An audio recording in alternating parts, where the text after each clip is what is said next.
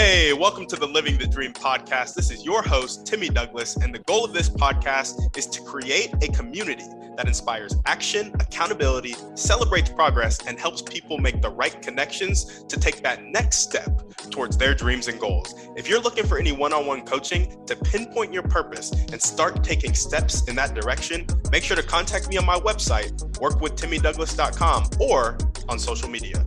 On that note, let's get into the show.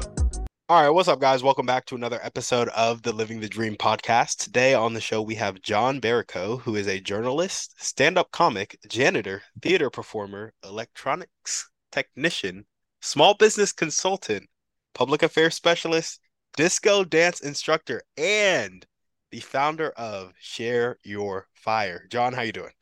I'm doing outstanding. Thank you so much, Timmy. I'm not all of those things anymore. Those are things that I've done. So, kind of things that led up to not really knowing what I wanted to do in life and ultimately came here. there we go. Well, I'm glad you're here and I'm glad you're on this show. I'm so happy to be here. It's it's the show and the theme of the show and the concept of the show just was very appealing to me. So I was so glad when you reached out. Thank you. There we go. And we like to jump right in. So if you start with telling us a little Good. bit more about yourself and what you like to do for fun, that'd be great. well, one of the things, if you couldn't tell already, is I love to laugh. I love people. I love meeting people. I like traveling and getting to know people. Thus, the map behind me, uh, places around the world that I like to go to. I'm an avid reader, but I'm really a fan of old monster movies and I like collecting old monster movie memorabilia, which sounds kind of weird, but I'll explain that, you know, probably as we go along. So my my hobby and one of the passions that I have is actually to building and painting monster models. Building and painting monster models. Monster models. You know, like people will build, you know, airplane models and car models and stuff. I build monster models. So the classic movie monsters and all that kind of stuff. Is it like out of Legos or is it out of something else? No, no, they're plastic kits that you would buy in a store. Actually, I've, I've evolved to those resin kits that used to call garage kits, right? There's some really cool artist uh, that will do a sculpture of the Wolfman or Frankenstein or something and do it in his in his in his garage. That's why they call them garage kits. And they would uh, then, uh, once they have the sculpture, they would make a mold, and then they would make resin copies of it and sell those copies, those resin model kits. Um, so yeah, there we go. That's awesome. If. I would have, if I would have thought I would have would have brought one up to show you on on camera, but no, all good. I didn't even know that was a thing. So it's cool that you shared that with me and hype. Yeah, it's- yeah. I like to make you know dioramas that represent scenes out of the old classic monster movies. I gotcha. Is it like uh very involved to build it, or is it like put a couple pieces together and you're good to go? You know there it's a combination some of them are pretty easy but there's a lot of them that get much more involved and i i just add to it as well. I like to build whole dioramas around it so you know i'll add scenery and other yep, factors yep. to a model i got you yeah it, it gets you know it's my artistic jones right? I get to sit there and focus on something that i get to create and that that creative mode is what it's kind of my my therapy. Mm. When I was younger, I used to like to draw. And, yeah. uh, and, and over the years, I've evolved from drawing to building and painting models. Awesome. Yeah, I was never a good artist as a kid. Would love to. Were you also drawing old monsters back then, or were you drawing other stuff?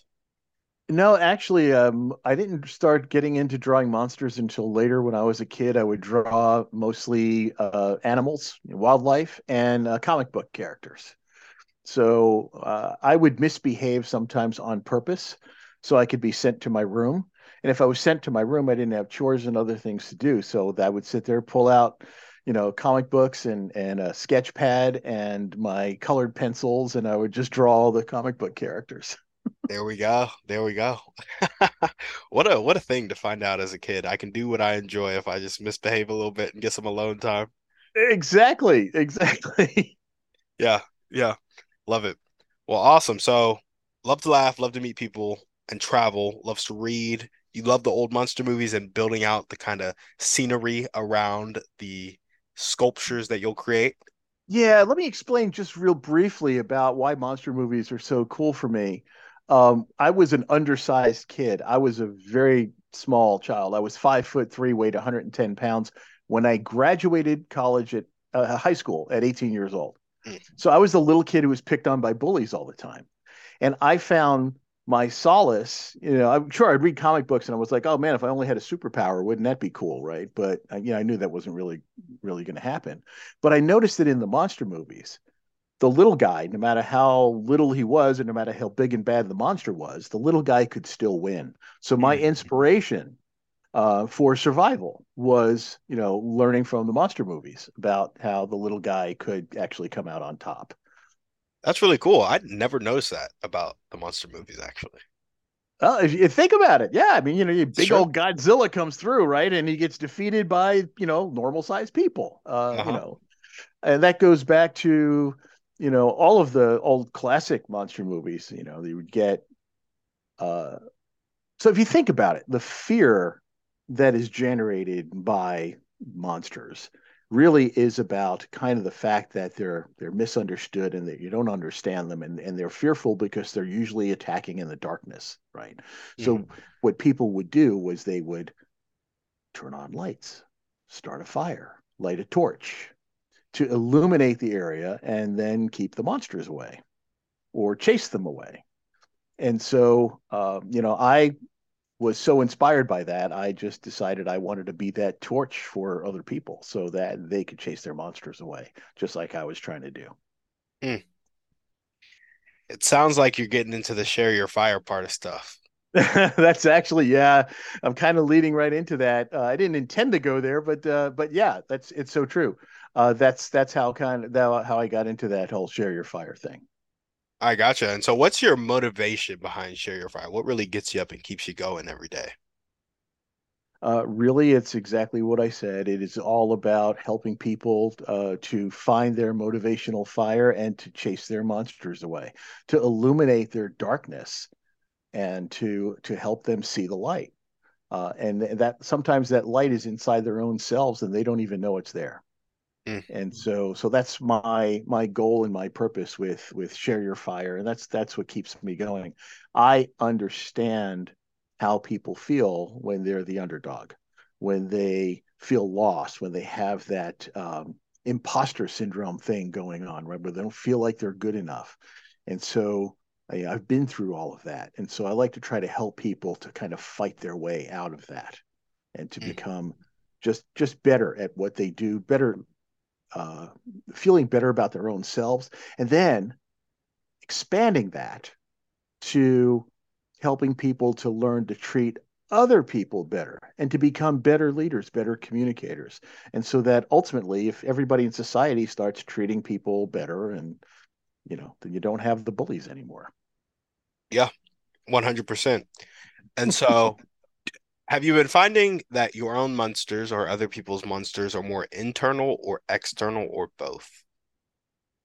They're really both. And most of the time, you find that the external monsters are only really as evil as they are because of the way we decide to respond to them. Mm. So, I mean, yes, there's there's some true evil out there. There's some just some bad folks out there. There absolutely are. But at the same time, we have choices into how we react and how we uh, we allow them to impact us. And so, if you've got an external monster, you know, we work to try to help to figure out how you're going to respond to that monster or how you're going to react to it and what you're going to let them get away with. And if it's an, your own internal monster, then we work on defeating that uh, internally as well, right? Find those ways to to ban that thing. Yeah, yeah. Find our I, own strengths. Absolutely. And so, what are, what are some of those ways? Some of the typical ways? Is it acknowledgement? Is it forgiveness? Is it love? Is it practical action?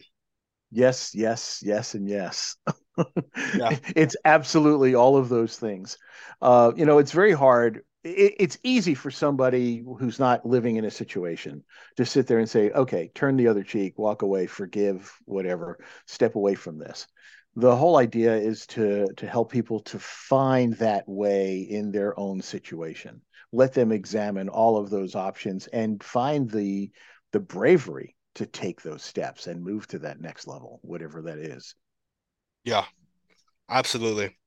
Well, awesome. Tell us about your vision for Share Your Fire. How many people do you see yourself reaching? Um, you know, just vision for your Share Your Fire, vision for your life.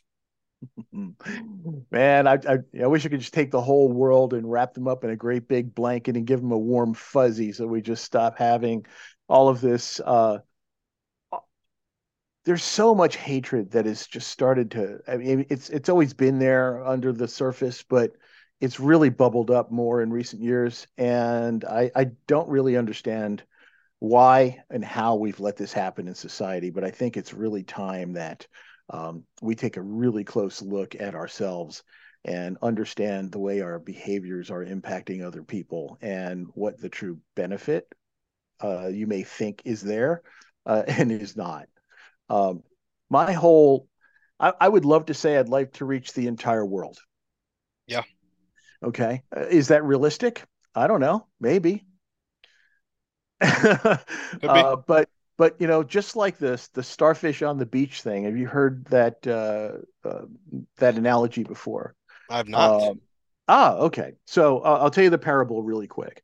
So there's a little boy on the beach, and there are thousands of starfish that have washed up on the beach. And this little boy is walking down the beach and picking up one starfish at a time, tossing it back into the sea as you know the rest of them are all out there drying out in the sun. So he's quickly you know going and picking them up one at a time and throwing them into the sea. So an old man sees him doing this and walks up and says you know little boy why are you doing this? You can't possibly look there's thousands of them here. You can't possibly help them all. You can't possibly make a difference. And the kid thinks about it for a moment reaches down picks up one of those starfish and tosses it back in the sea and says i made a difference for that one. Mm.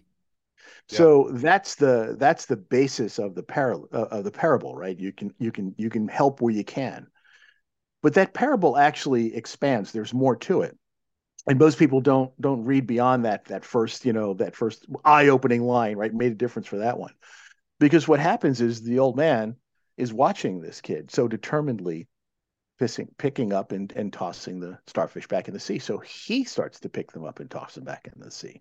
And other people notice this behavior and they come and start helping to toss the starfish back into the sea. And ultimately, the starfish all wind up back in the sea. And so one person can inspire that positive action and that positive motivation in others. I want to be that one person that starts that and spreads that feeling. And mm-hmm. so, you know, I make a difference for one and somebody else sees me do that and so they help make a difference for one and they help make a difference for one and it just keeps going like that. So if i can be that catalyst that's where i want to be. I love it. I love it. Big you dreams know, i know. Hey what's the point in dreaming if they're not big? That absolutely. Yeah don't limit yourself in your dreams. Come on yeah now. yeah. If your dreams don't if your dreams don't scare you they're not big enough. Yeah. Um any other dreams or goals that you want to chat about? Uh, you know,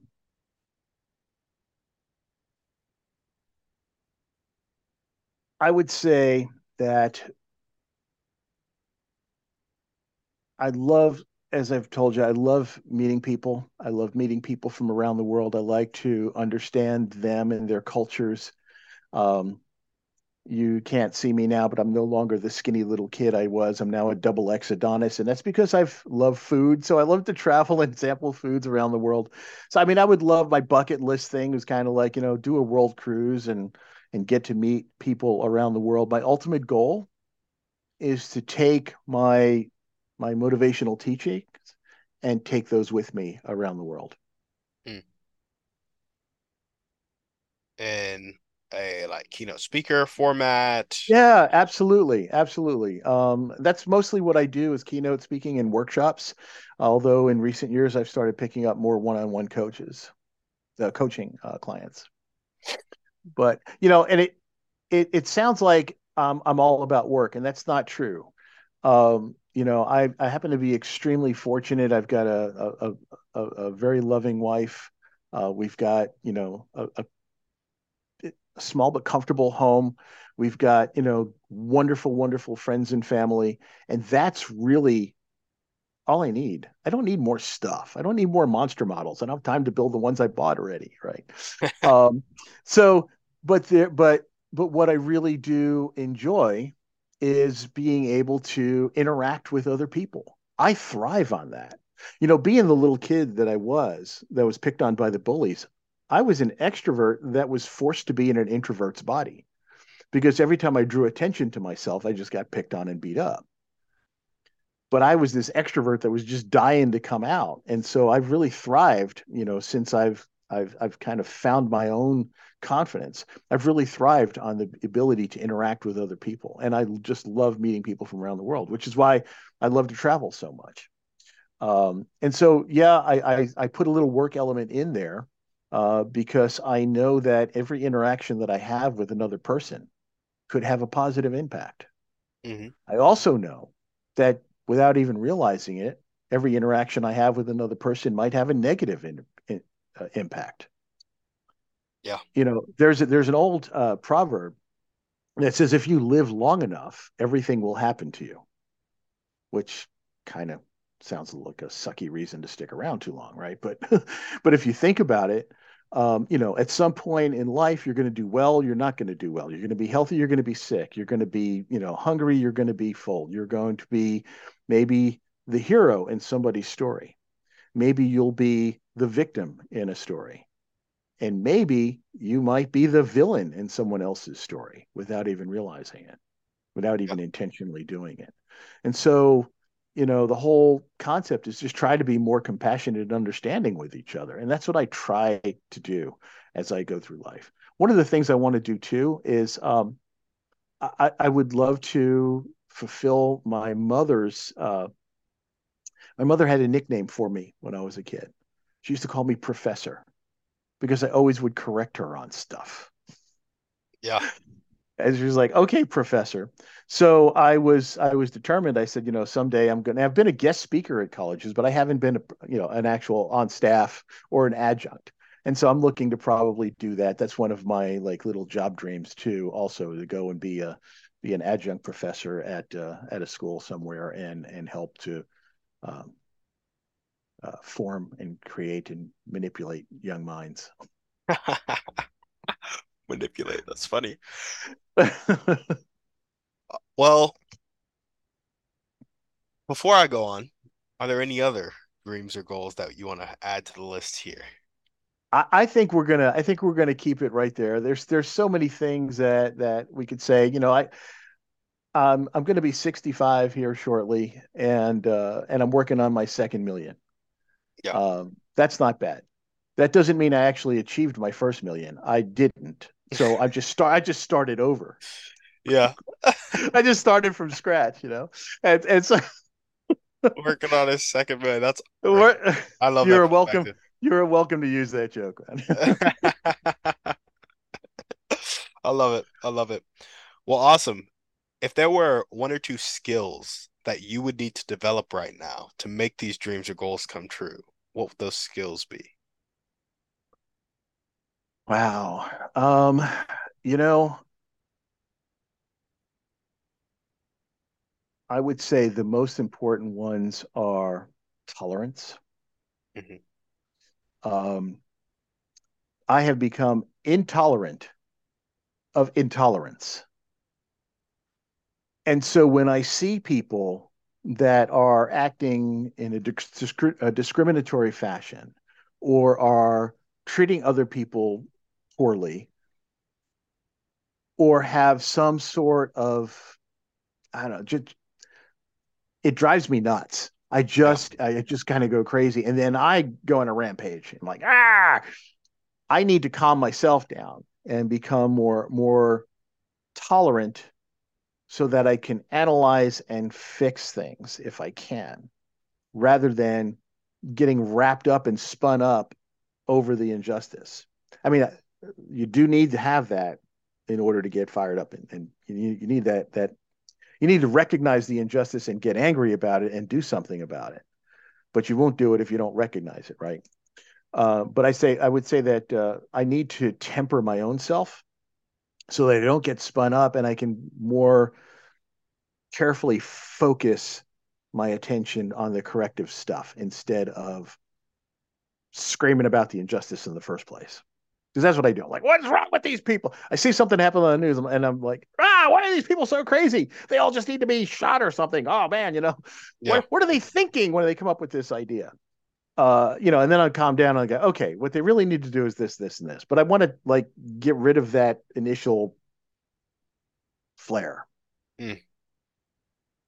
How does that sound? I, I, mean, that's it's a weird way of putting it, but no, no, it makes sense. It makes sense. Why do you think you have the flare?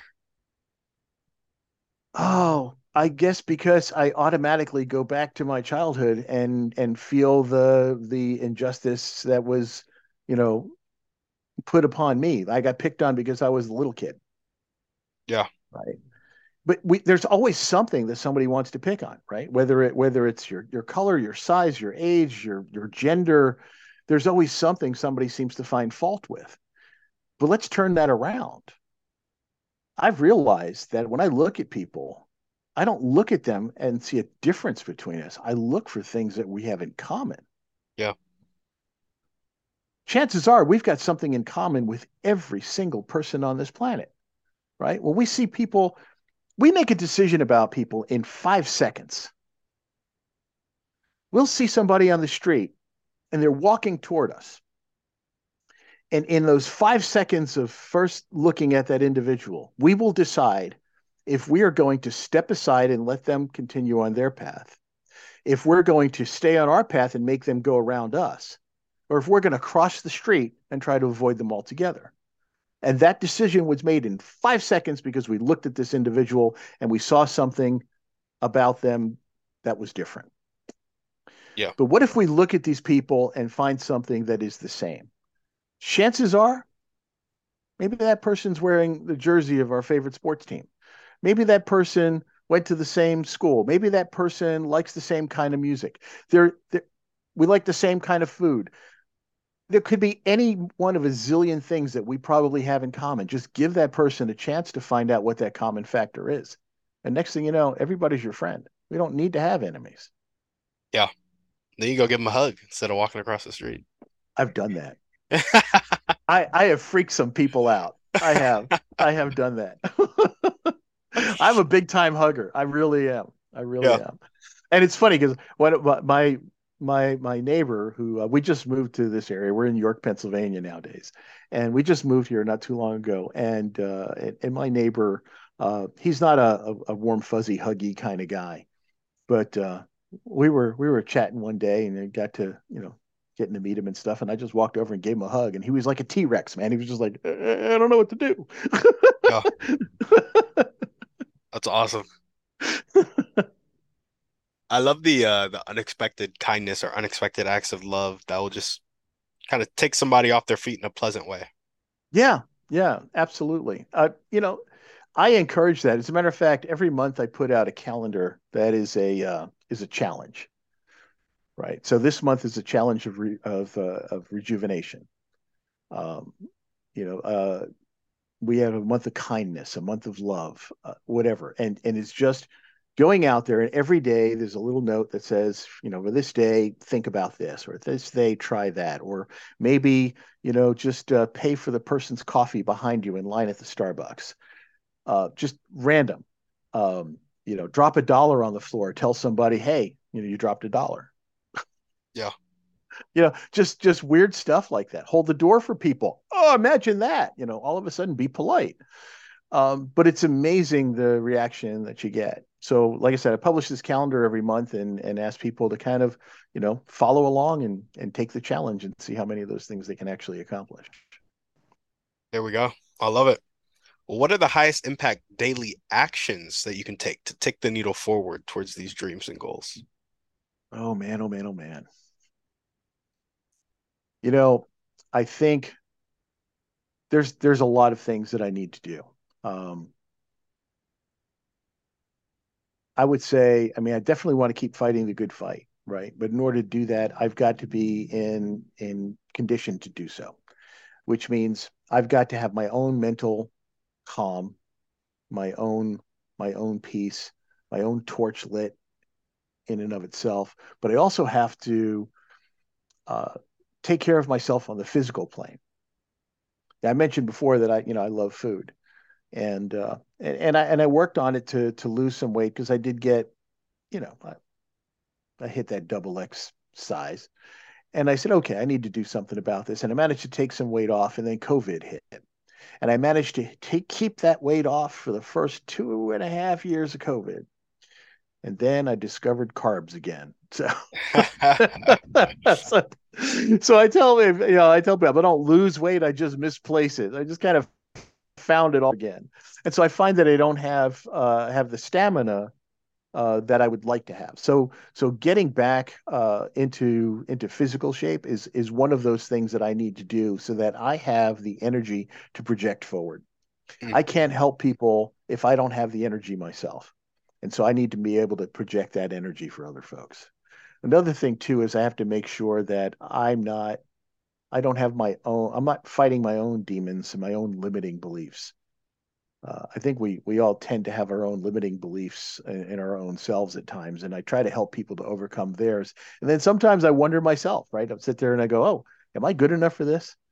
You know, some of that comes from you know my dad was a blue collar guy. He was a hardworking man, and um, and he's he's the one who actually inspired me because he said that uh, he said you should learn something new every day. Because I don't care if you stay in school or not. My father couldn't; he had to go to work when he was a teen because his father passed away and so so so my dad uh, just learned how to do everything whatever it was that needed to be done. If you know you need to get food in the house so you need to work right? So if somebody needs a house painted he learned how to paint a house. Somebody needed something fixed he learned how to fix it. Somebody needed a car worked on he learned how to work on cars. Somebody needed needed a truck driven he went and got his cdl license so he can go drive trucks. So you know dad just did everything. And he said you know again he said i don't care if you stay in school or not. I prefer if you did but whether or not you do, you go forward and you learn something every day. Just take the advant opportunity to learn something new every day. Don't tell me you don't like it unless you tried it. Same thing with with with food, with people. You look at another person, you don't decide whether or not you like that person until you give them a chance. Yeah. And he was always like that. And thus that's the lesson that I learned from him. So I I really like to um, you know, I look at dad and how hard he had to work and because my job is not physical, there's a little niggling part in the back of my brain that says, dude, are you really working? Because dad was working really hard. Dad was sweating. You're sweating because you're standing up in front of a group of 500 people. Yeah. It's very different from sweating and doing real man's work, you know? And so, so there's that, there's that piece of my brain that sits there and questions, you know what i'm doing is this really is this really work or not? And so that's that that one of those little limiting beliefs that kicks me in the in the back every once in a while. I got so you i have to come that. The, is this really work? Is this really work? And that comes from your dad having worked so hard. Yeah but he never tried to make us feel bad about that. It was just something that it was yeah. my own little guilt that i sit there and go wow you know does this really work? I, I have been in a desk job my almost my entire career. So I guess the question except is, for, if, except for disco dance instructor. Yeah, that was work. if he never tried to make you feel bad, at what point in your journey did you interpret it as I now feel bad? Like when did you start judging yourself and why? Oh wow, that's a good one. You know, I never thought of it that way. Um, you know, I just wanted to be like dad. Hmm. Um, I, I, I I really idolized him because of his drive and because of the way he felt about people and things. And he was so open to everything. And so I always tried to be like him. And the one thing I wasn't was physical. Mm. You know, and so so you know, we always try to compare ourselves to the people that we admire most, uh, which is not necessarily a good thing to do, by the way. Uh, I'll just tell you that right away. You should never compare yourself to other people because you don't know what's going on in their life. Um, and um, and even if you do, you still don't necessarily want to be that other person because you probably you have many more of your own strengths than you probably realize. But you know, there's that part of me. I wanted to be like dad. Yeah. You know, and so so that's the one thing. You know, I, I am I am a, a terrible at doing home repairs. you know it cost me a fortune in home repairs because you know i i'm really bad at it dad could fix anything yeah my, my brother followed in his footsteps my brother was like yeah dad i'll come and help you with this and you know, my brother can fix anything, but I'm terrible with a hammer and screwdriver. yeah. I was a terrible athlete too, by the way. I'll tell you, I I was on uh, I, I, was on the soccer team, so I was official bench warmer. I was absolutely terrible on the field. I was too small for football, way too small for basketball. I was wasn't a good baseball player. Uh, too slow for track. My legs were too short to run at any at any kind of speed. So I wound up on the wrestling team. Mm, yep, uh, and, and I wound up getting I wound up getting a nickname on the wrestling team. I was called the Mighty Mosquito because I was small, I sucked, and I mostly got swatted. But I learned ultimately to embrace that nickname because what happened was I found my strength. And here was my strength. And this this was was was interesting. Um, the the coach looked at me and said, "You skinny little, you know, pipsqueak, you need to get in the gym and go work out. I need you pumping iron in there every single day for at least an hour." So, you know, here's little, you know, five foot, actually barely barely five foot when I was first on the team. You know, walking into the into the weight room, and there's all the gorillas in there, you know, pumping iron. They've got like you know 500 pounds on the you know whatever. Yeah, I shouldn't say that because I look at you, man, and I can see that you work out, man. I, I yeah, know, I, I could tell. I was I that guy. See, I could, I could, I could see your, I could see your guns, man. Right, so so uh, what am I going to do, right? Little little skinny guy go, excuse me, it's my turn. Can I please borrow the barbell? Just the bell. I, I can't use them. Just give me the stick, right? No, you know, I couldn't. It wasn't anything I was going to do. So I would go and I sit in the corner on the only piece of equipment that nobody bothered with, and that was the leg press. Mm-hmm. And I would sit there for my hour, just pumping my legs on the stupid leg press. While all the other guys are in there, you know, on the bench press and you know, free lifting and all this other stuff. And getting these massive shoulders and arms. I'm just sitting there, my skinny little self, and my legs popped. My legs got huge. So here I am okay. weighing, uh, here I am weighing at the time less than 100 pounds. It was my freshman year. So I was I was 96 pounds, weighed less I was less than five foot tall, and I am pumping the entire stack of weights on the leg press which we're talking the old universal systems. I know you're not old enough to remember remember those maybe, but uh, there were two pedals on that. The upper pedal or the lower pedal was you know that you had the most fulcrum there, right? So it was 450 pounds. The upper pedals, because the angle was different, was 750 pounds. And here's my skinny little butt pumping 750 pounds. And so I had these massive muscular, bulging Popeye legs. And my upper body looked like olive oil. I mean, you didn't do any push ups? Concave chest, stick skinny arms. You know, I look like somebody Frankenstein together two different people. Yeah. You know, which did which which did wonders for uh, getting dates, I'll tell you that. um but but yeah, but I but because my legs were so strong, I was never pinned because I could always get out from under everybody. Now, my upper body was not strong enough to pin anyone, but I won some matches in points and I lost uh, matches in points, but I was never pinned. And so my claim to fame, being on the wrestling team in high school, was that I was I was unpinnable, and I w- that's why I was the mighty mosquito. so I found in in all of that horrendousness, I found my strength. Yeah, absolutely. Just pumping 750 on leg press. On the leg press. On the leg press. That is epic. That's so epic. And and I took those massive legs of mine and I brought them out to the disco dance floor. and now yeah. now I go I went to the I went to the uh the the 25 and the 30 and the 35 year high school reunions and uh, you know here's all the guys who who used to be the big muscular gorillas and you know most of them have gone soft now over the years and and so have i um, but you know while they're hanging around talking sports i'm on the dance floor with their wives so who won in the long run right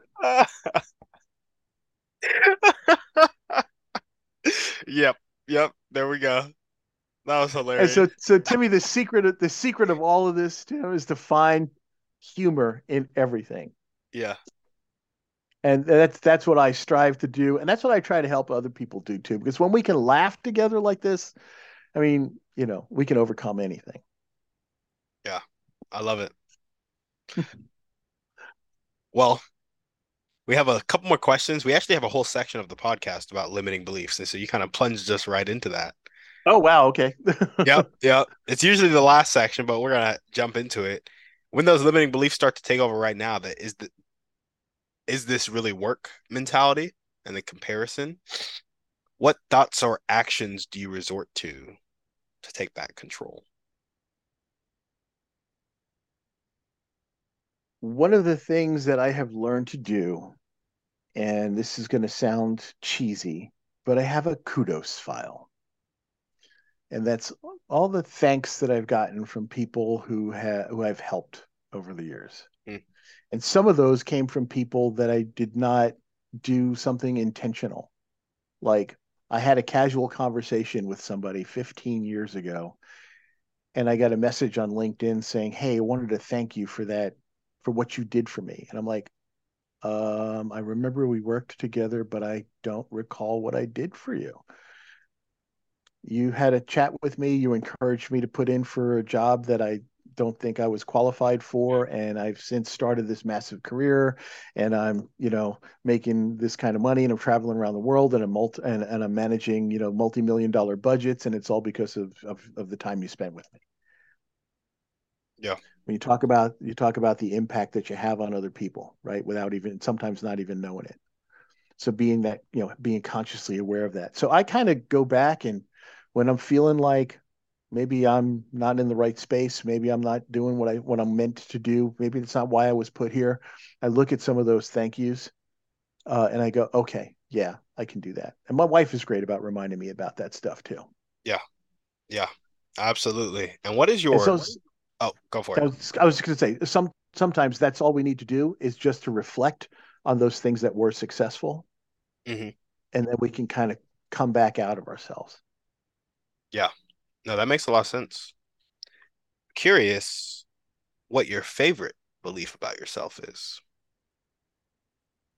Mm. My favorite belief about myself is that I can bring joy to other people by making them laugh. I really strive hard. I, I did stand up comedy. Um, I'd love to maybe get back into that again sometime. I I've done theater, but I enjoyed more, you know, the kind of humorous type of theater rather than you know serious Shakespearean plays yep, and that yep. kind of stuff. I I worked at the Renaissance Festival uh, in Maryland for 20 years. Um, you know, just being goofy with people and helping to bring joy to other folks and helping to make them laugh. And I know that if I can make people laugh and I can just lighten the load for for a little bit, um, that I'm making a difference. And so that is uh, one of the things that, and sometimes I got to remind myself, but but it's I really feel that uh, that is my strongest, my greatest strength. Yeah, love it. Well, now we're gonna take a step back from limiting okay. beliefs. Ooh, actually, we got one more question for you. Oh boy. With the limiting beliefs, if you were to change your limiting belief, that is this really work? The comparison, all of that, into an abundant phrase that really spoke to your heart, what would that phrase be? Ooh.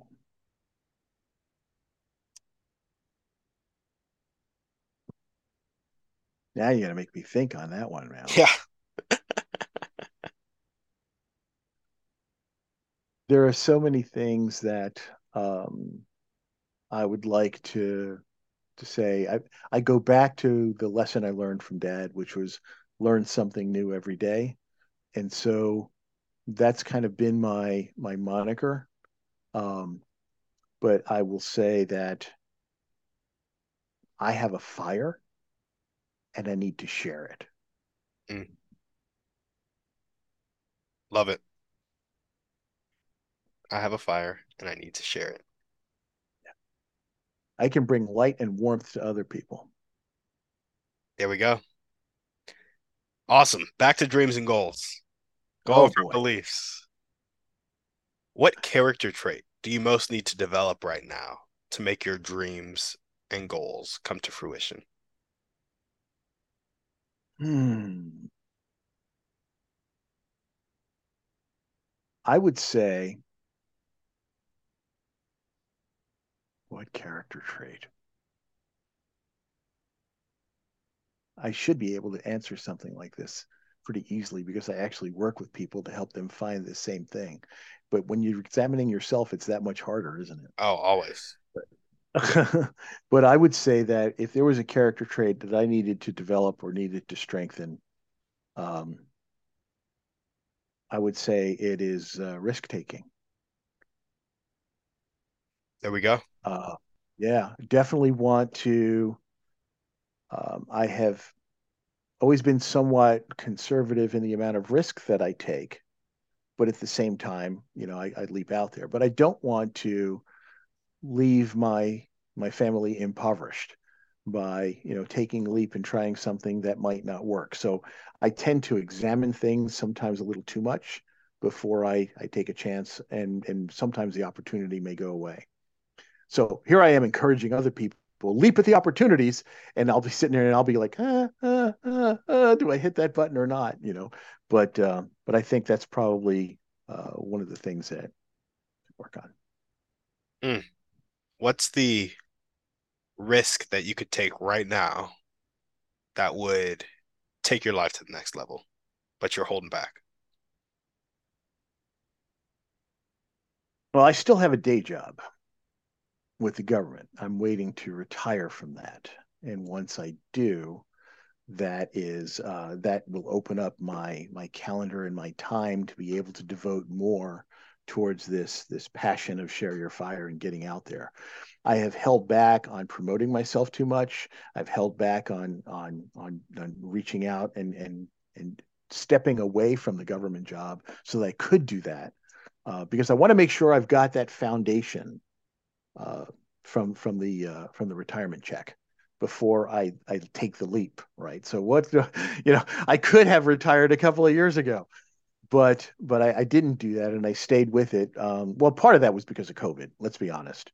Um, yeah. I was going to retire at 62 and uh, and go and do the speaking and uh, training thing full time. Well, COVID happened. There were no conferences. There were no staff retreats. All the things that I would normally be working at um, kind of went away. And it took a while before they started doing things on a virtual platform.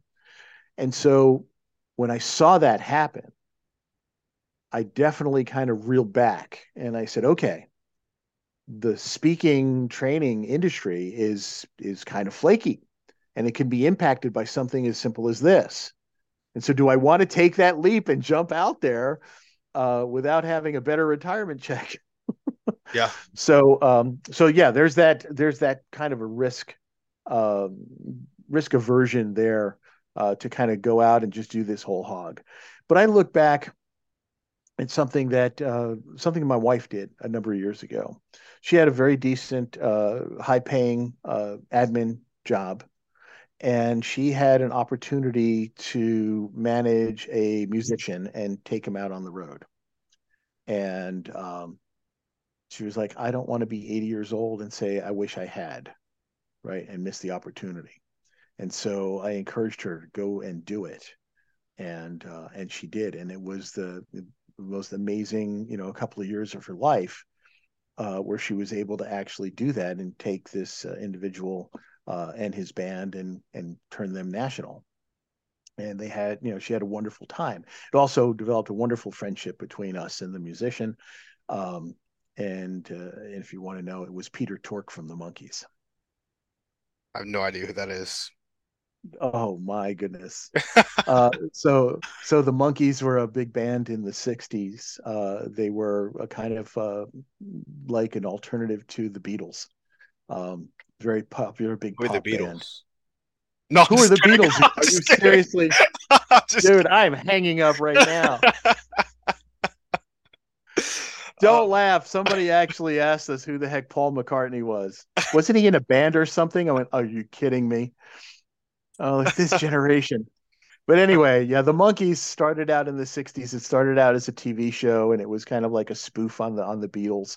Um, and they you know were were truly wonderful musicians in their own right and uh, and so Peter Tork was one of the original Monkees, and uh, and then so many years later, uh, he started a blues band, and my wife uh, became uh, the manager of that blues band called Shoe Suede Blues instead of Blue Suede Shoes, uh, and took that band out on the road, and uh, we became wonderful friends with Peter, and it was it just never would have happened had she not decided to to take that risk and and drop the guaranteed paycheck income. And I'll tell you right now, managing a band is not lucrative. It is not lucrative. Yeah. But but the life experience made it all worthwhile. Yeah. Absolutely. So, That's so cool. Yeah. Hmm. Have you ever thought about taking something I've been working on is like leaving the job may be a lot for people, but risking some of the consistent income on something like marketing may work really well. And so a lot of times people just need an extra 500 to a thousand dollars a month and to consistently invest that in either developing a skill or getting their brand out there and then it'll start to stack on itself to the point where it's eventually making more than whatever you know w2 yeah. you're in have you well, ever th- you know i have to, i have to admit i've done that um, mm-hmm. you know i took a leap a few years ago uh, and signed up for uh, to be a, become a john maxwell uh, trained speaker there we go. And so, so yeah, I, I made the investment to to get uh, trained and authorized and licensed to actually teach John Maxwell's leadership books. There we go. So, so, so that, and I, and I figured I can add that to my repertoire of what I teach.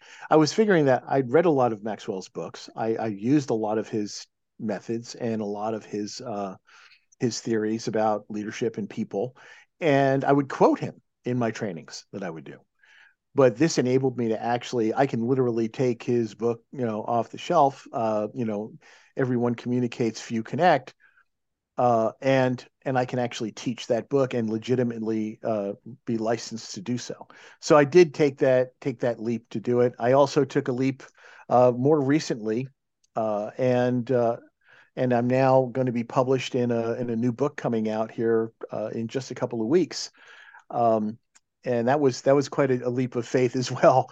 Uh, but it's a book that's actually endorsed by Tony Robbins, and it's called "Cracking the Rich Code." Uh, and in it, I have a I have a chapter about uh, our rich lives and how to enrich our lives. Dang, you just know and Tony Robbins like that? What's that? You just you just know Tony Robbins like that? no, not quite that. It was through connections, but yeah, yeah. it worked out pretty well. Yeah, that is epic. That is epic. Well, awesome. Love that you're taking risks. Love that you're getting after it. If there were one, and I took an, I took another risk recently as well, and I decided to start a podcast. There we go. Is it called Share Your Fire? It's not as cool as yours. No, it's it's called A Show of Values, and I'm working with a colleague in the UK um, named uh, Annalisa Landa, and she and I uh, get together and talk about uh, how core values, how our values impact our behavior and the things that we do and the chances that we take and how we treat other people. And so uh, our second episode just uh, just just went on the air uh, just uh, a few days ago. Love it. Yeah, there so we go, making moves. We're we're we're getting out there, getting out there, taking a chance, right? Get the voice out there. Yeah, I love it. Well, if there were one or two people that you could meet right now, and this could be a specific person or a type of person, and they'd really help you take that next step toward your dreams and goals, who would they be and how would they help you? Well, you know, I mentioned my dad, and I would love to say I'd love to have him back so, you know, I could continue to learn from him uh, and be inspired by him. Uh, so, so dad would be one of you know my my number one choice. I recently just lost my mom too, and I'd love to have her back as well. Um, but but so I'm not modeling and all that stuff. I, I would say, you know, there was a performer, or you're also probably not going to know, being young as you are, uh, but the performer was Danny Kaye, and Danny Kaye was uh, just probably the most all-around marvelous performer. He was he can sing, he could dance, he can act, and uh, was incredibly incredibly funny. And so I was all there's not a Danny Kaye movie that I would watch and not be, you know, hysterical and inspired by his incredible talent. And I saw him interviewed on a, on a, on a talk show once a number of years ago, and I was just so uh, enthralled by his attitude on life. Mm-hmm. And it was just such a refreshing look. And and basically talked about the fact that there's so much uh, humor to be out there in the world and so much love to be had and shared. And so, so Danny Kaye was one of the people. What was one of the one of the people who inspired me, and so did Peter Tork too. Peter was, uh, you know, he was a wonderful, a wonderful friend, but he also had some wonderful insight into life and people. There we go. Well, awesome, John. That's all we got for you. Is there That's anything amazing. else you want to chat about before we sign off? You know, um, I would say uh, my my main message to the world is is give other people a chance. Mm. You know, um, you have a passion inside of you. Share that fire with other people. Um, that fire inside is is our motivational torch, and that and I call it a torch because it stands for all of those things that we need to keep our fire burning and all the things that other people need to keep their fire burning as well. So if we have these things and we treat other people with these same things, then we all can can thrive together. And those things are trust, opportunity, respect, communication, and humanity. And if we learn to trust each other, give each other opportunity, treat each other with respect, openly communicate, and remember that we're all human, uh, then we can learn to get along better. We can stay inspired ourselves. We can keep motivated, and we can help them stay motivated as well. There we go. Such a good note to end on. Thank you, John. Hey, thank you, Timmy. Greatly appreciate your having me on the show.